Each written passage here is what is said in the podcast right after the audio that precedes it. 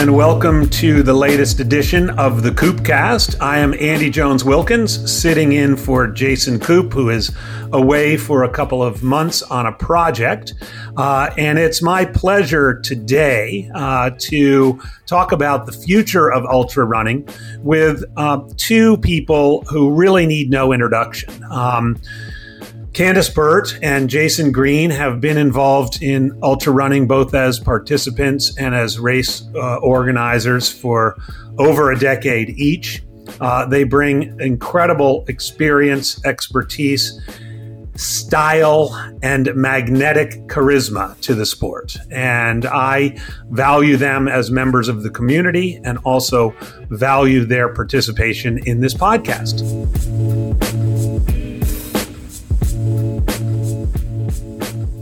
So, Candice and Jason, welcome. Thank, Thank you. you so much. Well, it's great to have you here. And, and before we get into looking ahead to the future, uh, I'd love to turn back the clock. And because uh, all of both of you came into the sport as participants and then found yourself as, as leaders of organizations. And I'd love to hear a little bit basically of your life story of how you came into the into the sport and then how you came into your current role. And we'll start with Candice. Ladies first. Thanks, Andy. Um, I got into the sport in 2010. Um, it was right around the Born to Run thing, you know, when everybody was getting into uh, barefoot running, and I had read the book. Um, I had two little um, children, two daughters who were, um, let's see, five and um, and two. And I just thought for sure there was no way I was going to be able to even train for a marathon with these two little toddlers uh, in the house. And then I read Born to Run and I thought, well, if people can run 100 mile races, I should be able to train for a marathon. So at that point, I just started training for a road marathon. Um, ran into some folks who were doing ultras, and I thought, well, that sounds interesting. And it beat me up so much doing this trail 50K that I thought, okay, I've got to learn how to nail these trail races because this is a way bigger challenge for me at the time. And I just kind of jumped into the community and I, I loved what it was all about. It reminded me of my cross country days in high school. It gave me that community that I'd really wanted as an adult. And so um, I just got to doing ultras and volunteering and eventually decided I could put on my own trail running series. Um, it was all short distance races. So like 10K, 20K, weird, uh, weird kind of you know, distances at the time. Um, but I thought it would be fun to have like uh, racing fast style distances. So, and they were easier to organize at the time. Um, and then I just kind of, you know, it was the ultra mentality of, um, I had this route that I really wanted to organize around Lake Tahoe. And there wasn't any good reason why I should be able to put on this 200 miler, right? But I had this route. It circumnavigated Lake Tahoe. It was 200 miles. And I thought, oh, what the heck? I'm going to put on a 200 miler. And next thing you know, um, I had to figure out how to put on a 200 miler because I had entrance in an event. And um, so I just studied what other race directors had done. And that was the start of me really getting into race directing full time. As soon as I put on that Tahoe 200, I realized like, okay, this is, this is what I'm here for. This is the distance I want. Um, and we built a whole community around um, those kind of ultra, ultra distances that's been so much fun. It's what my life is completely about nowadays. Yeah, and, and and why not? Why just have one when you could have like four or five or who knows how many you're going to end up having? But uh, yes, I, I think it's it's it's safe to say, Candice, that you are the queen of 200 milers. Uh, and, uh, and, it's a and it's a, a, status you definitely have earned. And we're going to dig a little bit more into the the world of 200 milers uh, a little bit later on. Jason green uh, how about you? Where did give, give me a little bit of your trajectory to where you are today. Uh, so just like Candice, I ran cross country and and loved it, and uh, was in the booze business and uh, traveled the world picking up beer brands and uh, had stopped running for quite some time. and uh, had like a checkup at the uh, my physician's office, and I happened to look down in a magazine and read this article about someone running 50 miles. And I, by the time I walked back for my appointment, something inside of me sparked.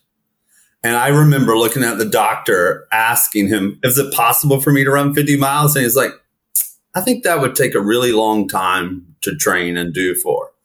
And a year later, I drove to Mississippi and ran a 50 miler. So, um, and, and, so um, I was hooked. Um, and, you know, I exclusively ran on trails. I lived on a state park uh, and had access, you know, not to have to drive to a trailhead made everything so much easier for training. Um, and I remember um, uh, between there and the 50, you know, I ran a 50K. And I remember the, this, I felt like ultra running really woke something up inside of me. And when I finished this 50K that I'd signed up as a training run for the 50, it, it was a horrible experience. Uh, no one was at the finish line. Uh, they were all congratulating the winners, right?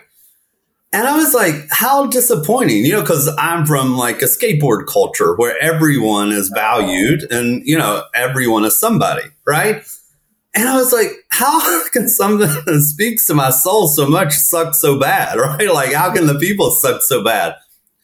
So I, um, like I said, lived on trails. I opened up my garage and invited people that I started meeting over. and just snowballed. so, and I actually um, found out that most of ultra running is like myself, and we uh, value community and each other, and uh, it, it, was welcoming. So, you know, those races I just said aren't around anymore.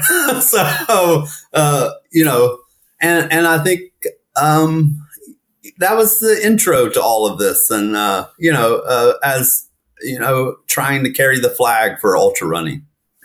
Well, for for in the case of both of you, there's something very inspirational. I think anytime you can meet people that turn their passion into their profession, and uh, and and the two of you are are like prime examples of it. And you've taken you've taken something that you love and made it into something that you can share that love with with literally thousands of people um, in beautiful places with a lot of hard work on your part. Uh, it doesn't come, you don't just snap your fingers and, and organize the, the Tahoe 200 or the Yeti 100. Uh, you know, there's a, there's a lot of grinding that goes in that no one sees and, and no one understands. And, and, uh, and yet, uh, you know, the, the, having seen both of you either in real life or on video congratulate every finisher of your races from the first to the last, which in Candice's case stretches over almost a week. um, you know, that's that's pretty incredible. Uh, you know, and and Jason, having been to the Yeti a couple of times, I mean, every single person who crosses that finish line receives that that bear hug, and uh, that that in and of itself is probably worth more than the buckle. I know it was when I finished. I the, the, the buckle was great, but the hug was even better.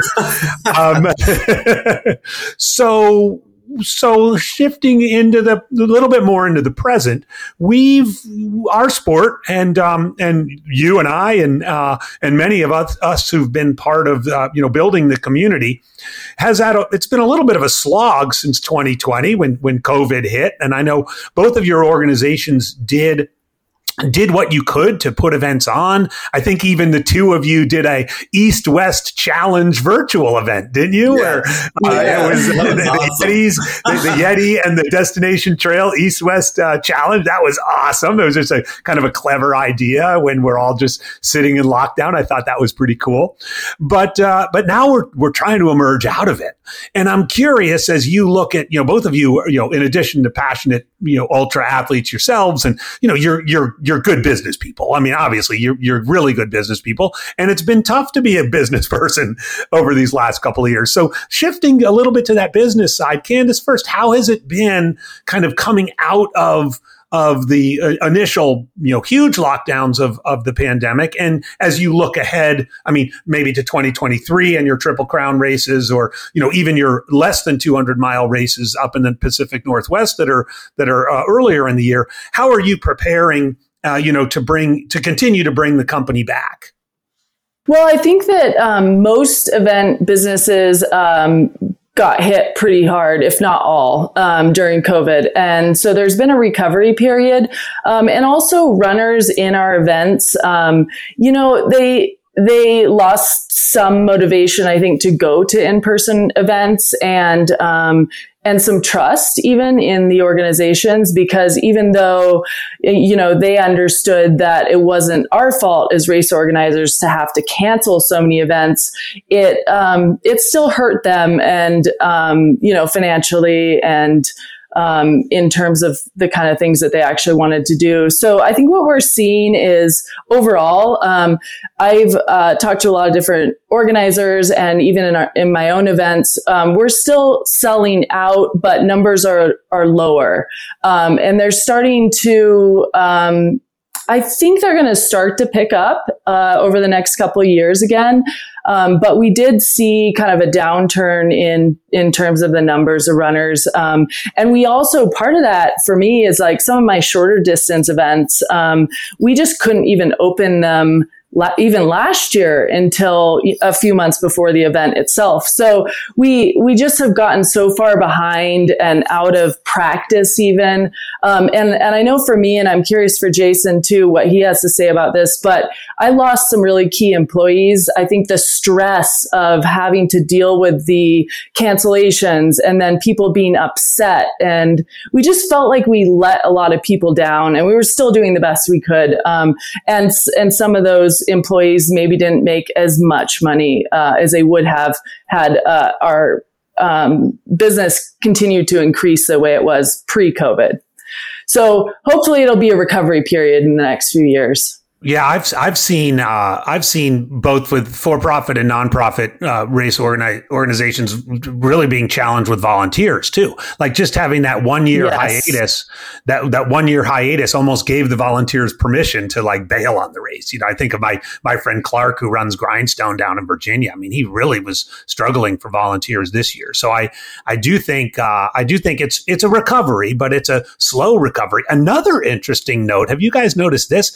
We're going going much deeper into wait lists. Those races that have wait lists, we're getting people dropping out uh, even as as late as a couple weeks before the race, whether it's for travel or illness or what have you. I think that's an interesting trend we're seeing. Jason, how about you? I mean, I will say you were one of the first. You were able to stage Yeti in 2020 in September uh, in the pouring rain on a on a on a modified course. I, I was there. I was there. I, am still yes. chafed from it two and a half years later. But you, you you modified the course, right? So you could control the aid station stuff. But but I mean, people were psyched to be out there, even though it did pour rain for 14 hours. How has how has the Yeti recovery been? Uh, you know, from from 2020 to now. I have to tell you, that was the worst time. Like going into unknown, right? Like what regulation? It was it was just horrific, right? And uh, it's it's been a, a, challenge, just like Candice said. Like uh, I finally are seeing people that kind of stopped running that were a big part of the community during the pandemic. I'm finally seeing all of those folks come back to the community, right? They found their purpose again, right? I mean, Jesus, the, the pandemic and this this lockdown and this financial just crushing blow that was happening during COVID – know, just left a lot of us who, you know, like depressed and, and, you know, and I think now a lot of folks in our ultra community are coming out of that coming. And we, th- thank goodness, have, you know, been built a pretty good network of community and, and, and support for those. And, uh, it's, we've had good luck about having people come out and volunteer and say, thank you for supporting me, you know, during COVID.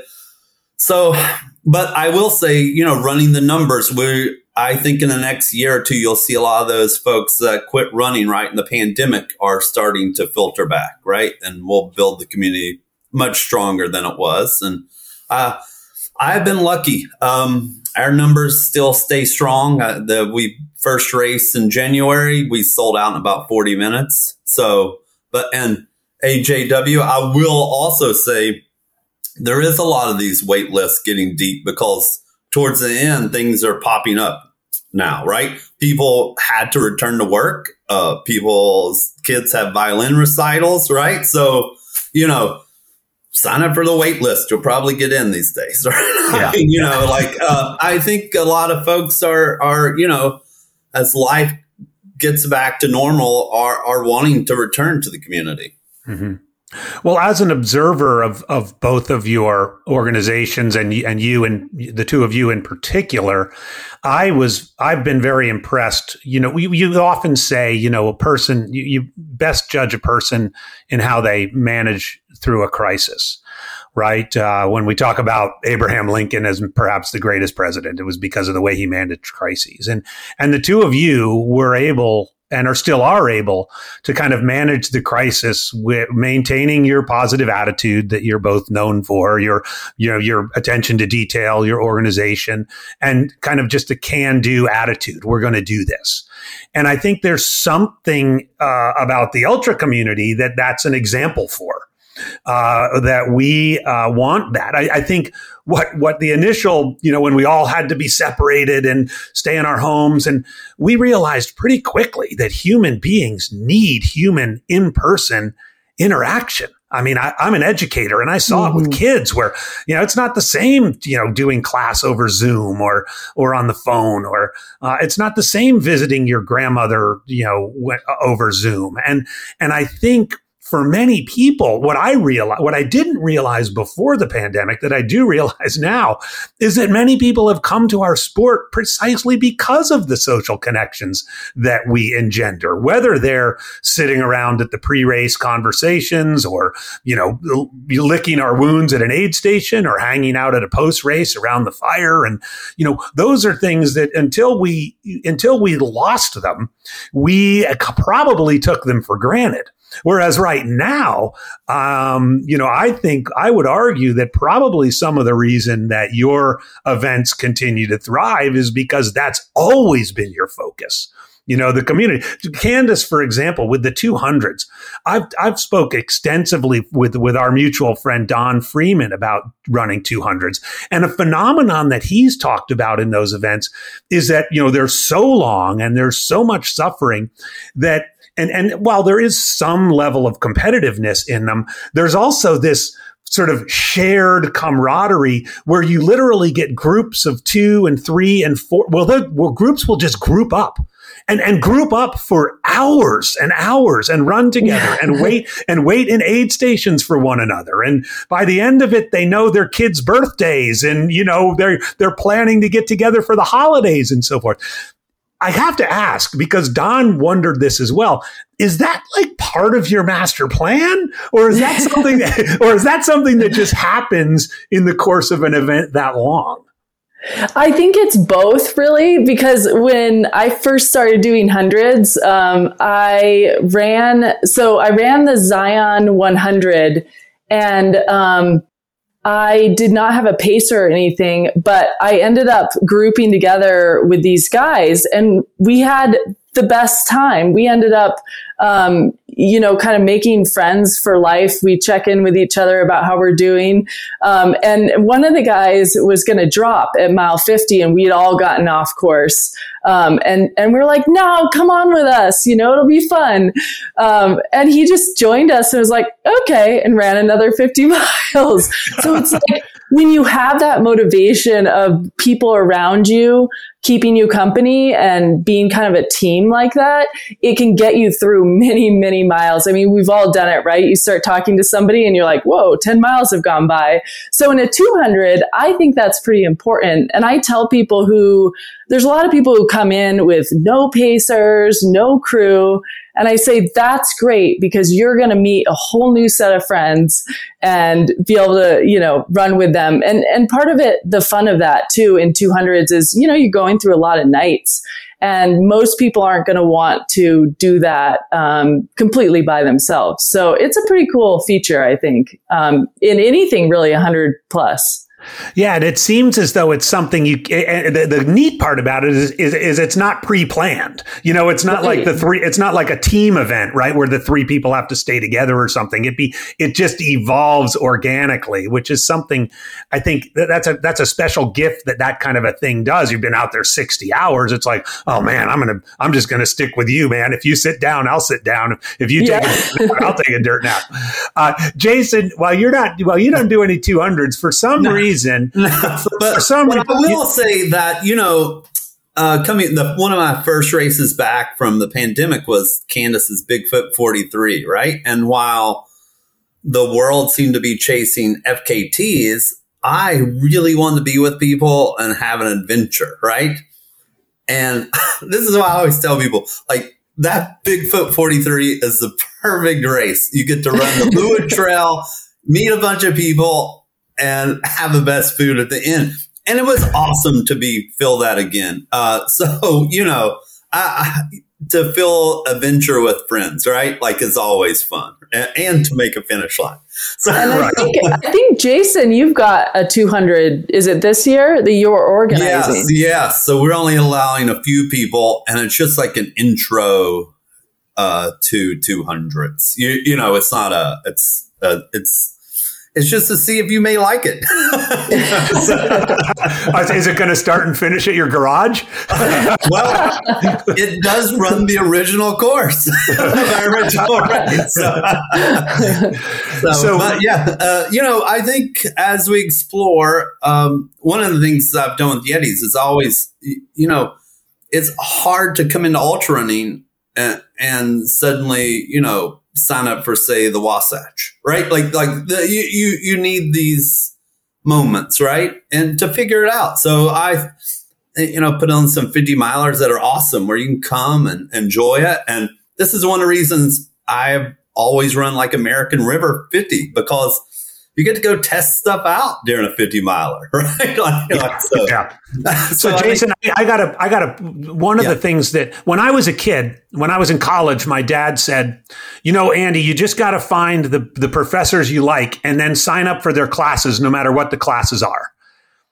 Yeah. It strikes me that you're a race director like that. Like people oh, don't care.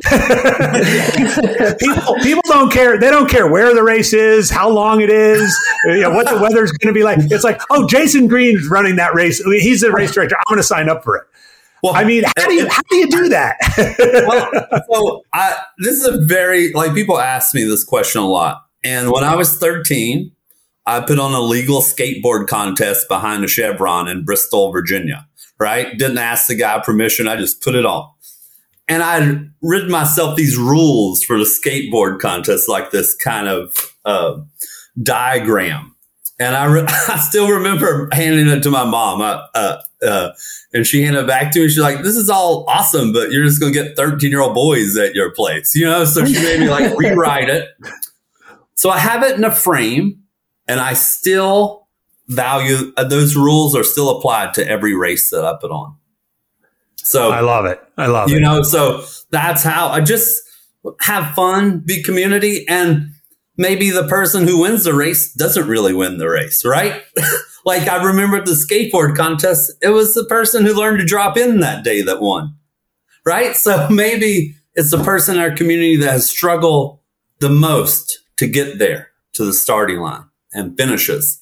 That's who we celebrate at my races. Candice is, does a great job at celebrating people, uh, her race. And uh, I, I, I think that's what we need to keep the ultra community that vibe, right? All of us together. Yeah. You know? Well, and I, I know that both of you, we've over the years, maybe on Twitter or something, with both of us, uh, both of you and me, we've had sort of side conversations about things like Ultra Runner of the Year and a lot of these things. And uh, I think both of you are are more inclined towards the. Uh, I'm more interested in the most inspirational person of the year, or like Tom, Tom, Tom, Green, Tom Green coming to Yeti, you know, and and finishing, you know, uh, you know. I, I think you're you you. Uh, you you seem to be, uh, and I'm I, I I have unfortunately my role in the sport. I kind of have to straddle both of those things.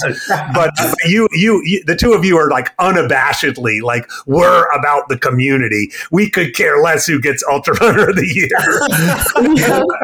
Well, it's true that um, I think Jason and I really do share um, a value that from first to last, everybody's kind of equal to us in terms of you know the importance. Um, so, like at the 200s, the last person gets a human arch formed for them, and really gets like a much bigger welcome into the finish line than the first person even because we and in fact we schedule our award ceremony for an hour before the cutoff so that we have hundreds of people there for when the last people come in. And then as they're coming in, we're just cheering. Like it's just this roar of, uh, for an, for an ultra marathon anyway, roar of, of cheering for these last runners who have been out in some cases, you know, 113 hours. So, and I know Jason is exactly the same way. I always say, I am more interested in the story and the grit uh, and like you said, inspiration than I am about how fast you are. I mean, fast is is cool, but a lot of that has to do with your um, kind of the the build that you have. You know, are you built like a runner or not? But I want to see like what has somebody gotten through. You know, what have they overcome? That's interesting to me. Yeah, yeah. The loneliest place to be, except if, if, you're at Western States, is to win a race. It's, yeah. just, me, it's just me and you at 1 a.m. it's very true. It's very true. I always, I always tell the winner, come back, come back, go home, update your blog, take a bath. You know, come back. Come you guys, you, you, you, guys are reminding me of, of something. It's worth noting because I think you're cut from this cloth. John Grobben, who's been the race director of Wasatch, the only race director Wasatch has ever had. He's famous for a couple of things. One is that he has a 10 minute pre race briefing. It, it, lasts 10 minutes. He demands that it's in person. And at about the eight minute mark, he says, Oh, and one more thing. We know that there are probably a lot of famous runners out there that are running this race. We're not going to introduce any of you. it's like the it's like the total opposite of you know calling the top ten up and all of that stuff that you know the big the big fancy races do. So I mean, I do think as as you you know th- those things that you do though, celebrating with the human art, you know, intentionally creating the award ceremony for an hour before the final finisher so that you are guaranteed to have people there. You know you know jason knowing that tom green is two minute two miles out and kind of gathering the people at the Yeti and and at the other events. I mean that that does nurture community, and it does, by the way, uh, give you repeat customers. And I know uh, I know for a fact that your two organizations benefit quite a bit from repeat customers, right? I mean whether it's uh, whether it's in a 200 or whether it's in some of these crazy nighttime runs that Jason does. I mean yeah. people come back year after year after year and not only does that make good business sense uh, because you've got it's easier to keep a current customer than find a new one, but it also makes really good community sense because you've got these people that you know are bad. It's it's it's a family reunion every year. Absolutely. I think, I think, people should value experience, right? Over over things. You, you know, and I this is why the other day someone's like, "Oh, we're going into this economic downturn," and I was like, you know, people won't buy cars, but they still will value experiences, right? And mm. you know, yeah. Um, should I? I need a new car, but I want to go to UTMB and run. like UTMB would probably win. Yeah, so, I mean that's the, that's the stuff you remember, right? When yes. you, you, remember the experiences, but uh, do you remember, you know, having the newest car? Not not really. And in fact, that's one of those things that doesn't really give you true satisfaction in the long run. Well, and creating and, and creating memories is not something you can't just push a button and create a memory either, right? Mm. It's it's yeah. something that evolves and and something that that in many cases happens almost spontaneously. This is true. This is mm. true. So yeah. so it's it, I'd like to transition a little bit. We've got we've got we've got an understanding of where where you came from, where how you how you managed the the uh, a couple of challenging years You're you're unabashed and I think quite quite proud of of your emphasis on community. Where in, in, in the next few minutes, let's look ahead. Let's look into the crystal. You, you mentioned Candice, uh, Born to Run, t- 2010. That was a that was a magical year for many reasons. Born to Run was published in 2010. You might remember the Western States race that year, which featured Anton Krupicka and Geoff Roes and Kilian and then was made into a movie. J- uh, J.B. Benna made Unbreakable, which came out a year later in 2011. Yeah. If you if you just chart you know participation in ultras it's the, the spike begins right in born to run and unbreakable and a little while later hokas came out and you know and then you see this boom in 100 milers popping up all over. You see these lotteries becoming much more crowded and people getting really angry that they can't get into their dream race that they've been trying to get into forever. But you know now we're 12 years into that boom. We're we're two years kind of into the two and a half years into the pandemic, and we're looking out on the horizon and seeing a lot of different things. Um, I'll just name a few. You're seeing large uh, conglomerates, uh, shoe companies like Hoka, uh, investing tremendous amounts of money in sponsoring races, in sponsoring race series. You see a group like the Ironman group that has not been involved in ultra running before with a developing a partnership with UTMB. You see UTMB changing some of their entry standards for their race. And this is not intended to be co- controversial, but some of those entry standards then steer athletes towards other races that are sponsored by UTMB. Mm. So it starts to look possibly a little bit like a bit of a monopoly that you might see in in large road racing or in large um, uh, road cycling and in UCI races and road cycling and so forth.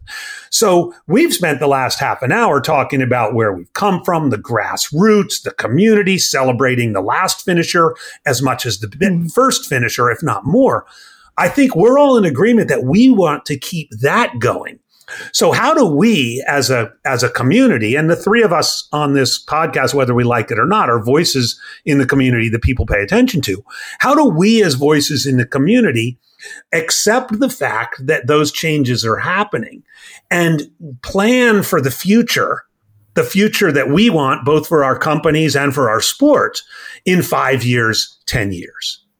And we're going to flip and start with you Jason.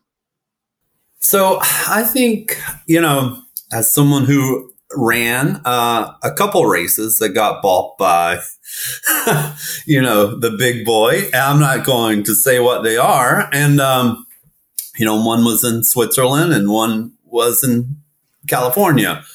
Um, they, they, right, and so the, the, savvy listener is quickly going to UltraSignup right now.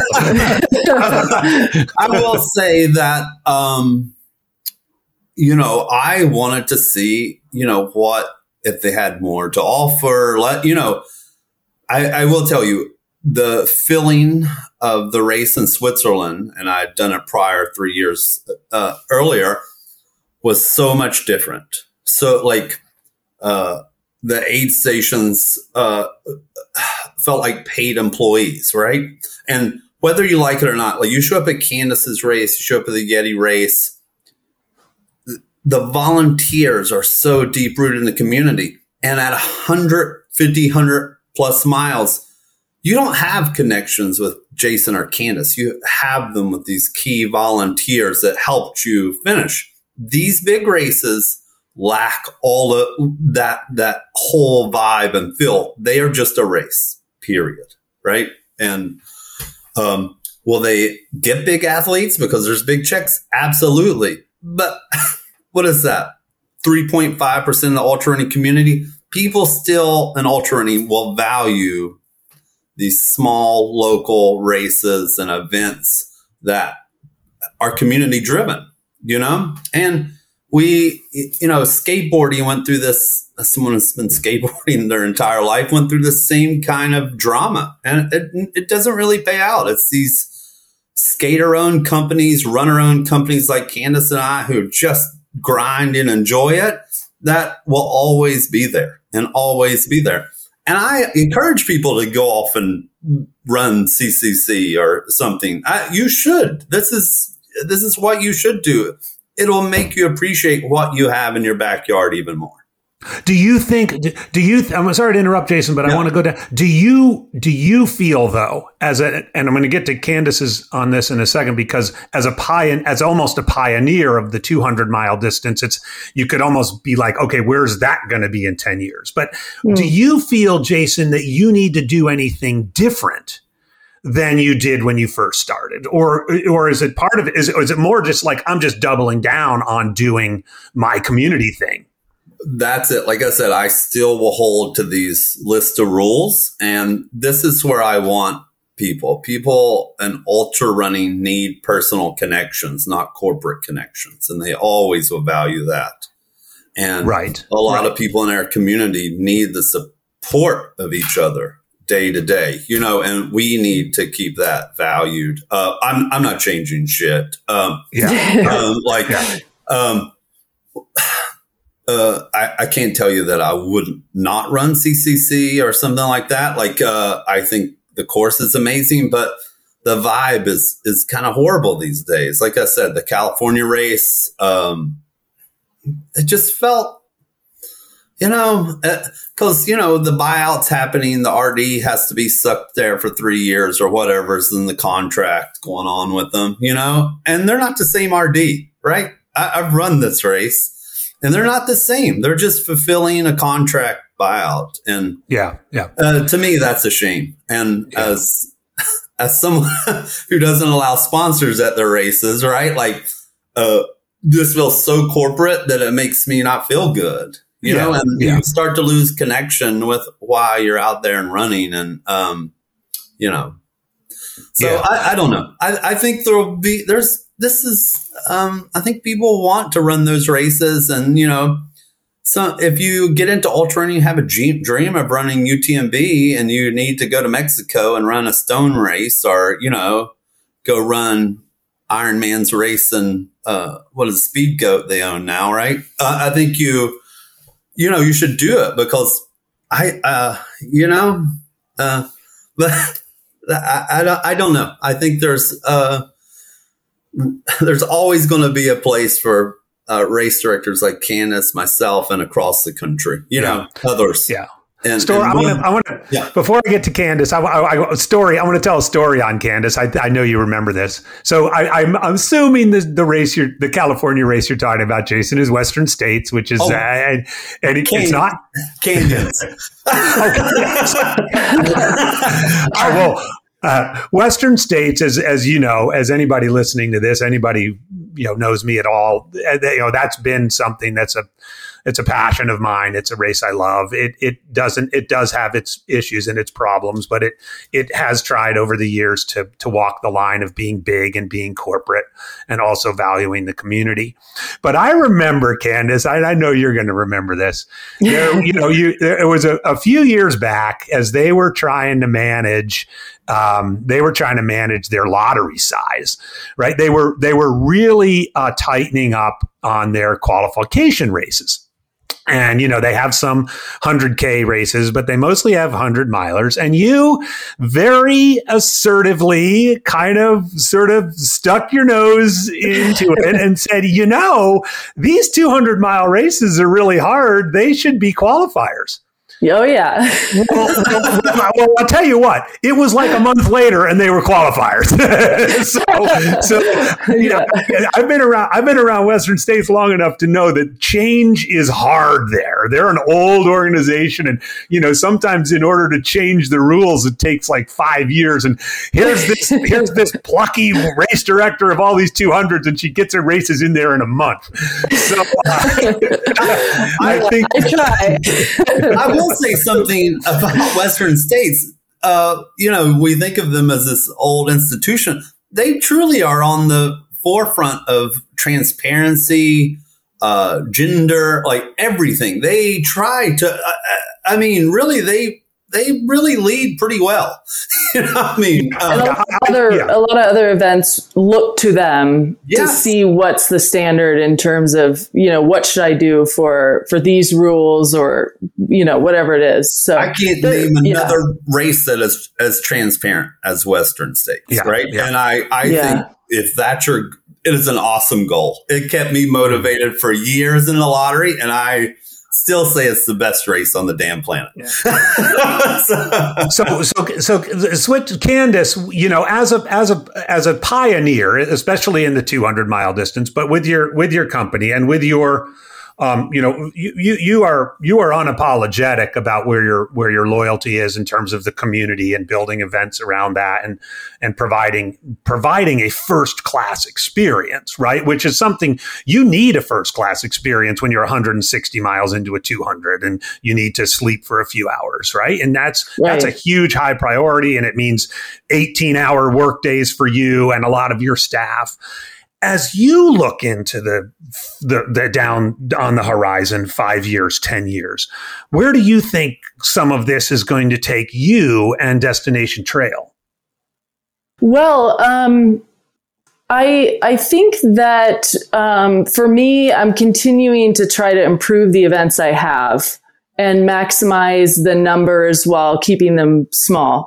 So um, we want to be able to add some runners to each of the 200s. Uh, so right now we typically cap around 250. So we're hoping to increase that a bit. Um, but they'll still be pretty small. Um, we've moved the way of Yeti, where we're basically doing no sponsors we find it's just too much work for a small organization to promote another business while we still need to promote all our different events. So I'm, I'm really with Jason on that. I think what we're going to see is a continued development of really interesting new small events from directors like Jason, myself, Laz, um, you know, with, with all the things that he has kind of created, um, with the timed, um, events. It's really interesting to see. So I think you're going to see a lot of innovation in the next five to 10 years. Um, we have some ideas like with Destination Trail, um, but you're going to, on one side, it's the innovation, it's the small events, it's a community. And that's really important, right? And then on the corporate side, which is also equally important and will bring more people into Jason and my events, these kind of events, when they realize like, oh yeah, we want the community um, you know, the Ironmans and the, um, the, the more corporate, larger events, they can't put on the races that we can because they need to have 2,000 runners.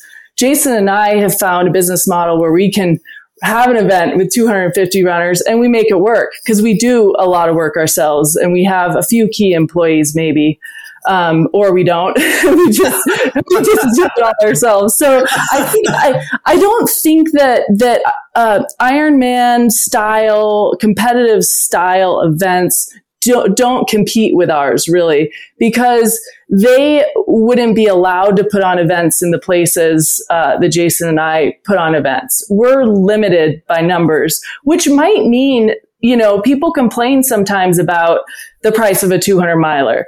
But when you look at um, the number of runners that we can maximize at and the number of staff we have to have for an event, it totally makes sense that that those are the um, the price points that we have to do. So yeah, I think that I think that we can. Um, there's a future where we can kind of balance the two seemingly opposing forces.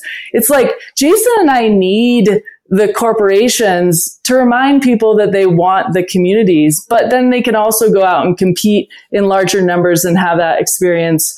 Um, and it can bring in a lot of new runners to our events. So I kind of see it as a um, opposites help each other situation mm-hmm, mm-hmm. in the future. Yeah.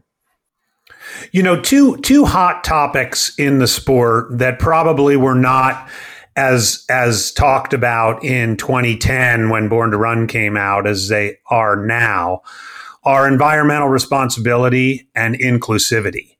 And I meaning inclusivity of, of more different types of people, different types of runners in our events. Uh, you, both of your companies, of course, have always been at the front end of both of those issues around environmental responsibility and inclusivity Where do you see that going? And what do you think you can do in your worlds to continue to kind of push that? I don't want to call it an agenda because it's more than an agenda. It's like a reality that we need to work on. But to push that reality to perhaps a place where it really belongs on environmental uh, responsibility and inclusivity. Jason?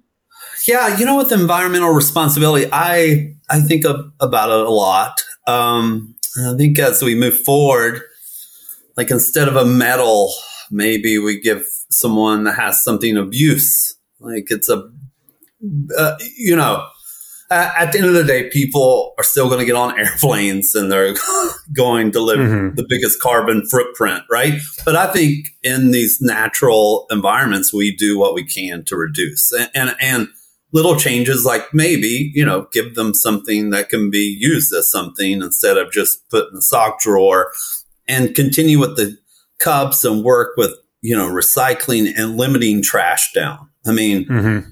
I thought this year's 100 miler, we had 14 bags of waste, and I thought that was pretty incredible, like mm-hmm. as far as waste goes for a 100 mile race. So each year we try to look at things and reduce and recycle inclusivity. I I think having the doors open, always being available to talk, and and providing your message to everyone out there, and letting them know that everyone ultra running is for everybody. And uh, if you don't believe that, you're nobody. You, you know, like really doubling down on it, right? I mean, like, and uh, that's what I want. And you know, I uh, going to the Trail Runners Conference and and listening to the ideas of folks to bring everyone in was just such a great uh, meeting. And I think the more of us, when we get together, get great ideas and, and start sharing with what works, uh, we're going to see ultra running continue to grow among everyone. So, mm-hmm, mm-hmm. and, and Candice, Candice and Candice, I are really open. Other RDs yeah. are very open that when it comes to all of these issues. Yeah. Candice, your your events, especially your big three two hundreds, and I suspect your the new one that you're working on in southern Arizona. I mean, all four of those are in pristine environments. Um, with I'm I'm sure you you burn a lot of midnight oil with your permitting agencies and oh yeah, yeah. and, and, and, and, nurturing nurturing. Let's just say nurturing those relationships if at all possible. Yeah, uh, so, you know, and it, it never it never gets easier working with government agencies. I, I think we all know. how, how I mean. It, you know, you're covering a huge amount of ground over vast, pristine areas through multiple use areas, state parks, national uh, monuments, uh, national forests, BLM land. How do you see, you know, the, the role of environmental responsibility in your events and, and at the same time, as well as inclusivity? Yeah, I mean, I think it's really changed a lot over the years for us. Um, as I've put these on, I've realized there's a lot of need for me to educate the runners. Um, and then I learned that I had to educate the crew and the pacers as well to these leave no trace principles. And if anybody listening doesn't know about leave no trace, you should definitely check it out. But um, as a race organizer, it's essential that we, one, leave the trail exactly as we found it or better.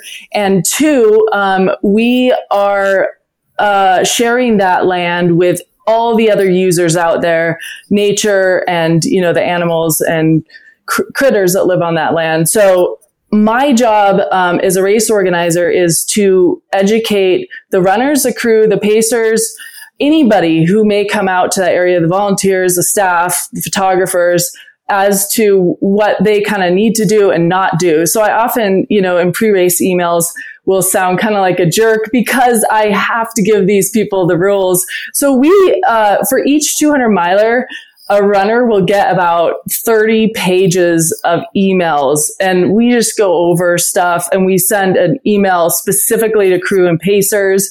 And this is new over the last couple years because I learned that the biggest issues we have are with um, crew and pacers. So it's incredibly important that that could be as many people as runners out on the trail. Um, we also teach people how to deal with their uh, waste, human waste. So number one and number two, kind of how to do that on the trail or not do it, bag, you know, not leaving wipes, stuff like that. And then most exciting of all, what we've ended up doing is we do a double sweep of our courses. So Moab 240, we're double sweeping 240 miles. So we're actually sweeping 480 miles of trail. so I was out after Moab this year doing several sections and my staff did several sections of race. And we had a whole sweep team right after the last runner. We still found stuff on the second sweep. So we're picking up any little bit of trash. You can tell what's from runners because it's like goo packets and, you know, beanie hats and stuff. So we're just picking up all that and just really making sure we don't leave anything.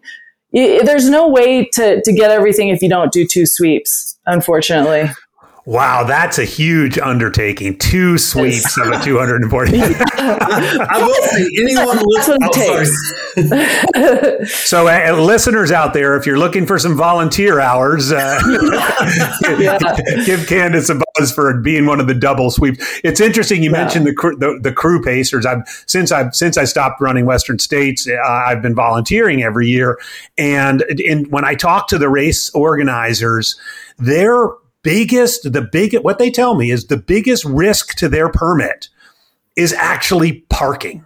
That yeah, for, yeah. for crew. So crews go to these remote places and they and they're supposed to park you know and and these these government agencies take parking very seriously because they need to get fire trucks through. They need to you know they need to have a, you know it's it's major business. And these agencies would have no problem saying we're pulling your permit if you don't get these people to park on the right side of the road and four tires off the road or whatever it is.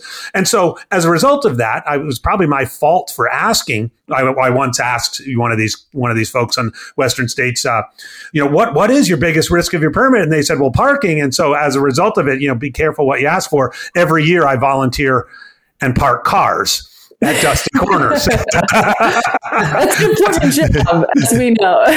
so I don't, I don't, get to, I don't get to watch the first 12 hours of the race, but I'm, I'm serving the race well by telling people where to park at, at Duncan Canyon.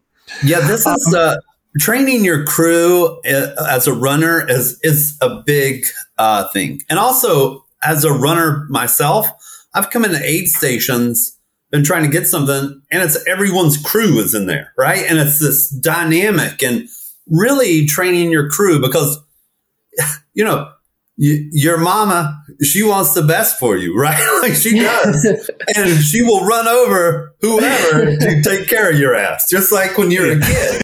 So, you know, it's hard to, to, to rein that in. But as a runner, like train your crew. Like this is, you know, every year I'm like, don't go here. You can't park here. Guess what? I find someone there, yeah. right? And, and, I have to say, this is called an unfair advantage. you know what I mean? Like, and they're like, "What's that?" And I was like, "It's called cheating." I, I will say, if you are running a long race or you're running a race, always go over uh, as a runner with your crew where they need to be, what they need to do and look at environmental conditions like at western states on some of those roads the grass might be pretty high on the side of the road and say you have a hot muffler in a mm-hmm. dry area right like uh, you should be aware of everything you want to protect and and the lands that you're visiting and leave them for others to enjoy like candice said this is mm-hmm. the, the, goal of this is yeah and in, in moab in moab we have the issue of the and the Forest Service and the Bureau of Land Management made it really clear that um, there's a lot of delicate little plants just off the road too that take forever to grow, and it doesn't look like it. If you're coming in from out of town, it just looks like the desert potentially. And so we have to be really careful exactly where people are parking. Um, so those kind of things, you know, are, are, good to remember. Like park a little far, farther out and walk in if you have to, but don't be parking you know, don't be making a parking spot out there on your own. Like, not a good idea. and, and, if you have, I, am for not having a crew because you know what a crew will do? Yes, if your best friend or your mama's in the car, they're going to make you stop because you look too bad. That's true. They'll yeah, convince yeah. you to go home. Honey, it's time to come home. My mom will be like, get, please get in the car. This is too much for me to watch. I love, I love some of these races over the years, like Angeles Crest and and uh, uh, MMT back east, they've done like solo divisions where they'll sort of encourage uh, encourage you to go without a crew and they make it really easy to use drop bags and things like that. Um, I think it helps. So uh, before we wrap up, one more thing. We've talked a lot about, you know, where we are, wh- where we came from, where we are, where we're going.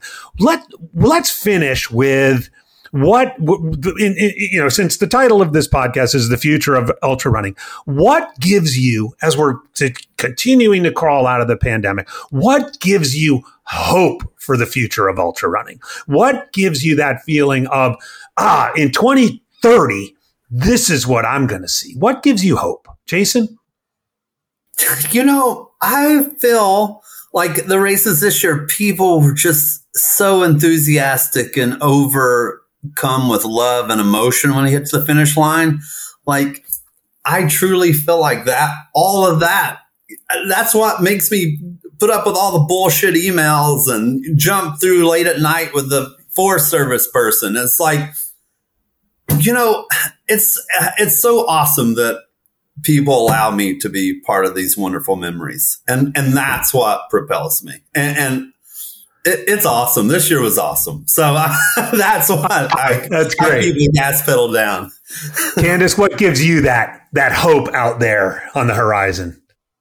Well, definitely similar. This pat, uh, this past year has been awesome. Really, just diving back into the events, and um, and one thing I really love uh, in the place I'm at, uh, the organization. You know, you could say kind of like the top but I get to like have all these different businesses could kind of grow off of these race organizations. We hire a bunch of photographers, we hire videographers, we have food people, you know, and, and so it's cool to see parts of the community and people from the community also able to make kind of a living off of, um, ultra running because I think that's that's what a lot of our dream is is to be able to do what we're passionate about and so to see people coming out and being passionate about these races, you know, whatever distance it is. Um, and then also being able to support other small businesses within our um, small business, you know, even like down to the awards that we order. And I know Jason does this too. It's really cool. Some of the companies that he uses um, for his awards and stuff support other small companies. So I think being able to do that is really inspiring for me as a uh, business owner. Oh, that's great. Well, I've got to say, oh, as a as an aging ultra runner on the de- definitely on the downhill side of his career, it gives me hope in the future to see the two of you continuing to have this passion for what you do and why you do it and and an understanding that change is inevitable. Change is going to happen. Uh, people are going to come and go. Um, challenges are going to come, whether they're from crews and pacers or Forest Service representatives or annoying people on our emails. But at the end of the day, the satisfaction of greeting that person across the finish line and, and when you finally pack up the last thing in the truck and can drive away from the race venue. There's something so satisfying in that. So I want to thank you for giving me that feeling of satisfaction, which is something that is often fleeting. And for those of you listening, please, I, am sure most of you know uh, Jason Green with Yeti uh, Trail Runners and Candice Burt with Destination Trail, but please check out their websites, check out their events for 2020 2023, some of which I know are already sold out, but may have wait lists uh, and may be worth uh, checking out. Also, um, you know, you don't want to you don't want to fall asleep on either of these on their social media feeds because they're pretty active there and sometimes funny and sometimes they get stuff done real quickly uh, on Twitter that, uh, that is these days. So, Candice and Jason, thank you so much for. Uh, and before we leave, uh, AJW.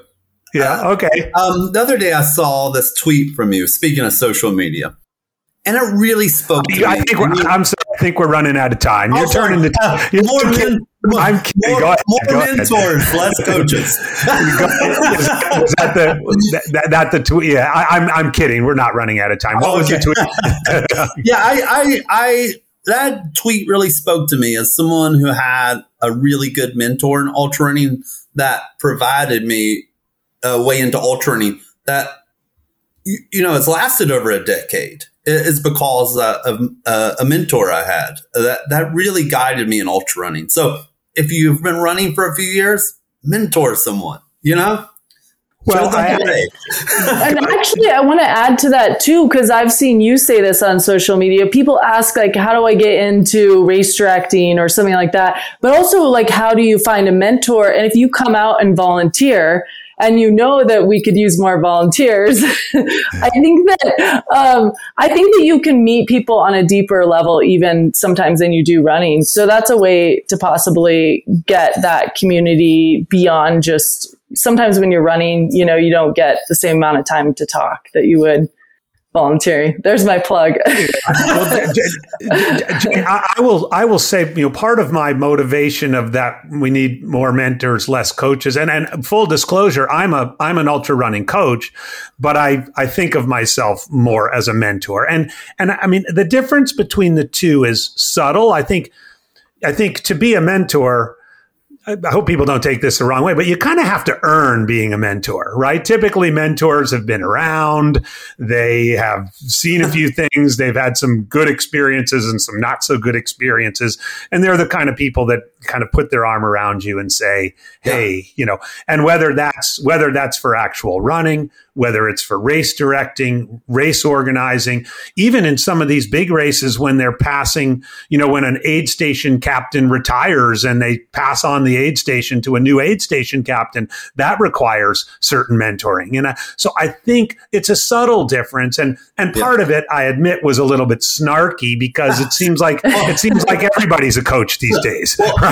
yeah. So everything I do, I find that mentors are kind of fle- fleeting. Uh, uh, alpinism, rock climbing, right? Like there's more sign up for these $900 classes, right? Luckily, in, uh, in alpinism and mountaineering, I found a really good mentor, right? And, uh, under this person's tutelage, I've, you know, had some successful summits. So I, I think we just need more of that, more of this yeah. care, right? Uh, well, that's, a, that's an excellent excellent segue because to preview next week's uh, Koopcast that I'm guesting on, I'm going to have three of my mentors, uh, a couple, three uh, older gentlemen from the sport, David Horton, Scotty Mills, and John yeah. Medinger, on the podcast to talk about the future of ultra running. And I can only awesome. If, if, if we thought if we thought this one went down maybe a little dark uh, alley for a little while, and it didn't go down very long. Wait till, wait till we get those oh next week. I can't wait till you pick their brains. And, uh, it's gonna be fun. Thank you, Candice. Thank you, Jason. Thanks, this was a, this was a and uh, I, I, look forward to uh, to seeing you sometime. Hopefully, maybe the uh, over the year or this summer. Take care. Awesome. Bye bye. Sounds great. What a great conversation that was with Jason and Candice about the future of ultra running. Um, I really enjoyed uh, hearing more about them. I hope you did too. And with the two of them uh, at the helm of their organizations, I am confident that the future of our sport is in good hands. So until next time, this is Andy Jones Wilkins signing off for the Koopcast.